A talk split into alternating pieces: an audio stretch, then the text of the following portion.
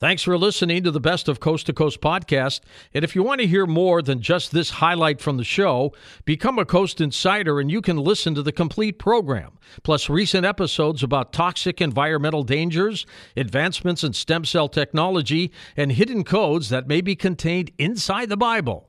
Head on over to coasttocoastam.com and sign up for Coast Insider to start listening. Now, here's a highlight from Coast to Coast AM on iHeartRadio. And welcome back to Coast to Coast. Garrett Graff with this, and his book is called Raven Rock. By the way, this is uh, over 500 pages. It may be the heaviest book, Garrett, I've ever held.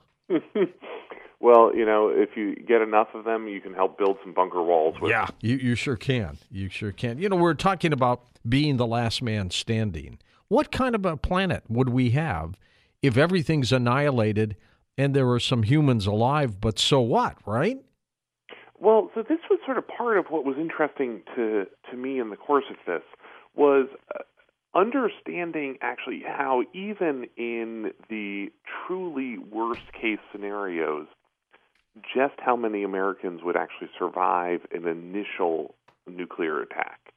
And this was a big part of the government's planning through the Cold War was coming to understand that even you know a full scale nuclear war would still leave 60, 80, 100 million Americans alive after that initial attack. And so, how do you begin to build a government structure that ensures their safety and security as best as you can? And this was, uh, you know, obviously there would be all sorts of problems with nuclear winter and fallout afterwards. But uh, there were a large number of Americans who would be expected to survive an initial attack, um, particularly in more rural parts of the country. And this was part of the planning, where each federal agency had its own role that it was supposed to step into after a nuclear attack. So the post office was the agency that was going to be in charge of registering the dead and figuring out who's still alive in the United States. And then the refugee camps were actually going to be set up in national parks because the idea was that national parks weren't going to be targeted and so they would be left untouched. And you know so sorry that Los Angeles is destroyed but here come join us in bucolic Yosemite where the refugee camps will be set up and you know I, I was thinking we might have a world of a small region maybe Wichita survives and they have power and things like that, but everything else it might be gone, right? Yeah, very much so. And the, this was a big part of the government planning also. Um, they had, uh, you know, the part of the plans were that, you know, the federal government would actually devolve uh, to a certain extent into regional governments around the country, and that the FEMA built these nine regional bunkers around the country um, in places like uh, Massachusetts, Texas, Georgia, Colorado, um, and that the sort of most of the government would be run from these bunkers uh, on just a regional basis, with the expectation that it would be very hard to have any sort of semblance of national leadership but that you would be able to have sort of regional governments, you know, for several hundred miles surrounding a given area. Our Trident submarines are the great deterrent. You know that. Absolutely. And and much of these plans and some of the wackiest parts of these plans were in fact built to ensure the nation's ongoing communication with these nuclear submarines. Um, you know, there were all sorts of uh, airborne command posts, uh, flying planes that would have helped ensure command and control of the nuclear submarines. But then there was also uh, sort of these weird, wacky plans through the Cold War to build these massive low frequency, ultra low frequency radio stations across the country, including the largest radio station in the world, which was going to take up about 10% of the total land mass of Michigan and Wisconsin. Wow. And was going to be able to ensure that messages could still get through, launch orders could still get through to those submarines.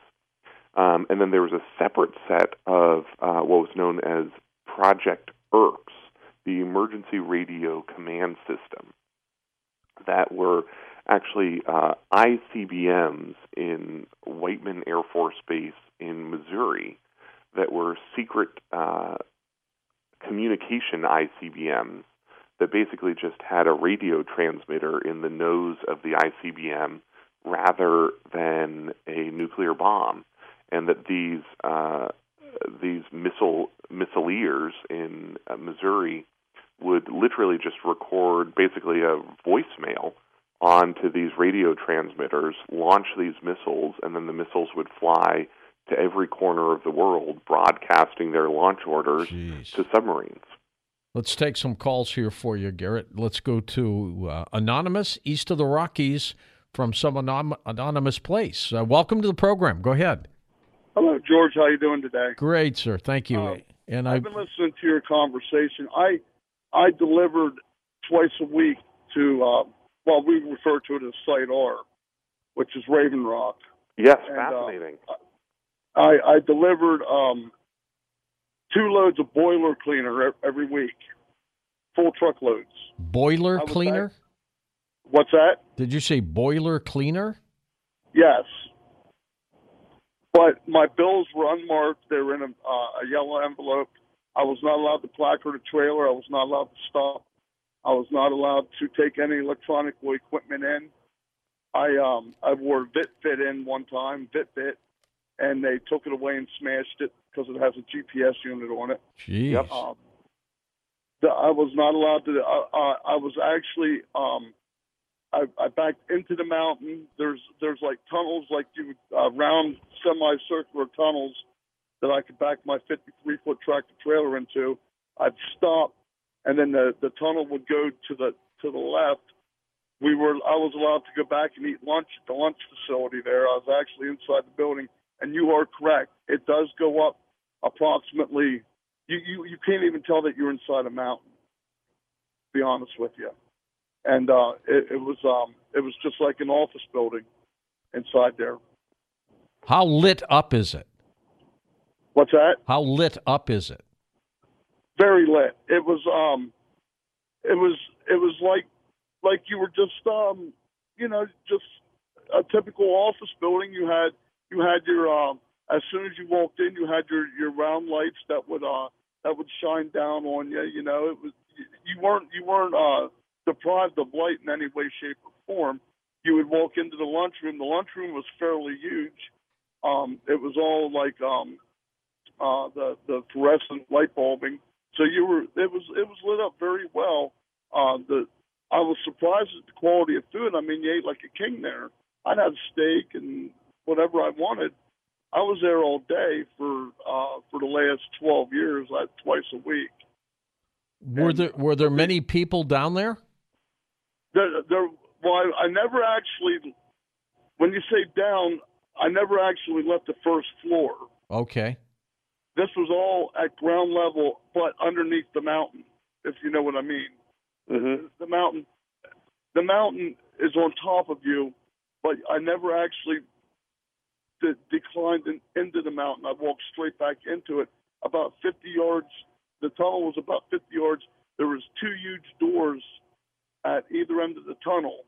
One at the far end where I would back into, and then one at the end where I would enter the the site, which was, uh, and then I'd walk up like a, a set of stairs, and then I'd be on the complex itself, and there would be like a group of office buildings to the right, and I'd walk down the hall about approximately 25 feet, and onto the onto the right there was the lunchroom. What about That's people the though? Do- I- the people. Well, that that's funny you say that.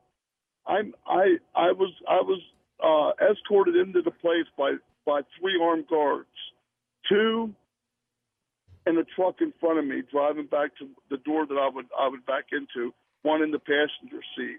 The passenger the passenger seat guy never left my side ever, and he was he was armed. Hmm. Now we went in. We went into the lunchroom, and I, I was going there approximately two years when this happened. A, a fellow came over and sat down, just talked some idle idle chat to me, you know, like how's it going, you know, this and that. Yeah. Nothing, nothing out of the ordinary would make me would make me alarmed. Well, on the way out, the fellow with the that I was with, he was always my guard. He bent down and whispered in my ear, "He likes you," and then that was all he said. Well, about a year later, I was at a wrestling match, which my son wrestles in a town called Waynesboro, which is right over the mountain from there. Yep. Yep. I see this fellow there, and he's he's about 25 feet away from me. I just like wave at him. I just you know I recognize him.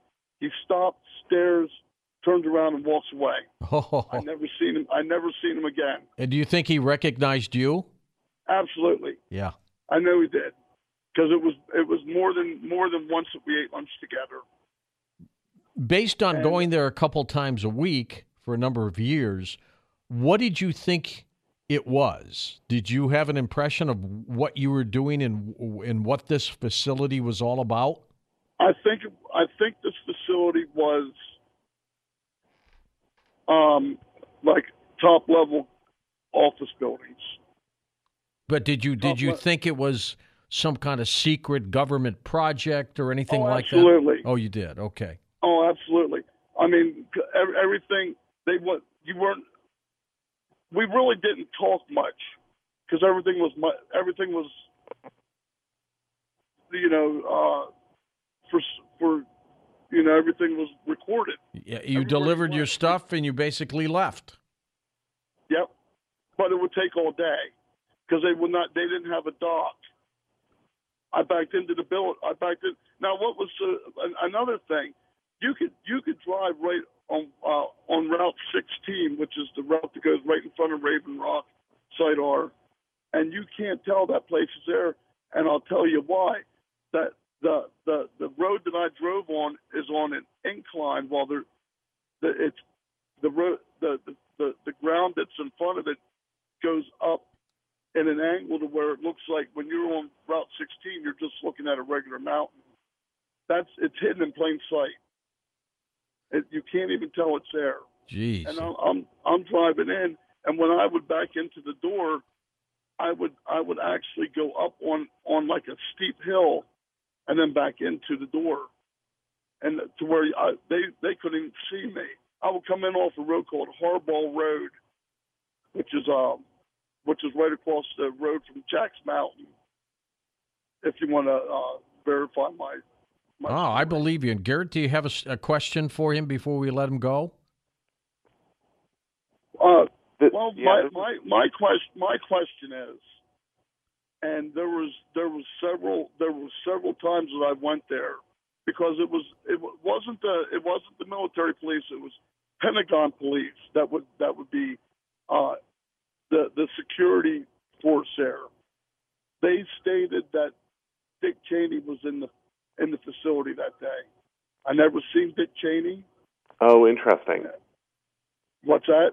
Interesting. Was, Yeah, I, and- I wonder if he was touring it or if they had him down there hiding him for some reason. Well, so this was where Dick Cheney and many government officials went uh, in the wake of 9/11. Um, you know, this that facility, Raven Rock. Was, Let, let's let's ask him real quickly. Uh, was this around 9/11 when this occurred? 2001. Uh, 2002 to uh, 2014. Ah, I mean, the, I mean, as far as when Cheney was there. Um, I would say February 2002 was the first time that I that All I right. heard his presence. I, I'm wondering, Garrett, if we got reports of some kind of uh, scare or threat, and they moved him down there.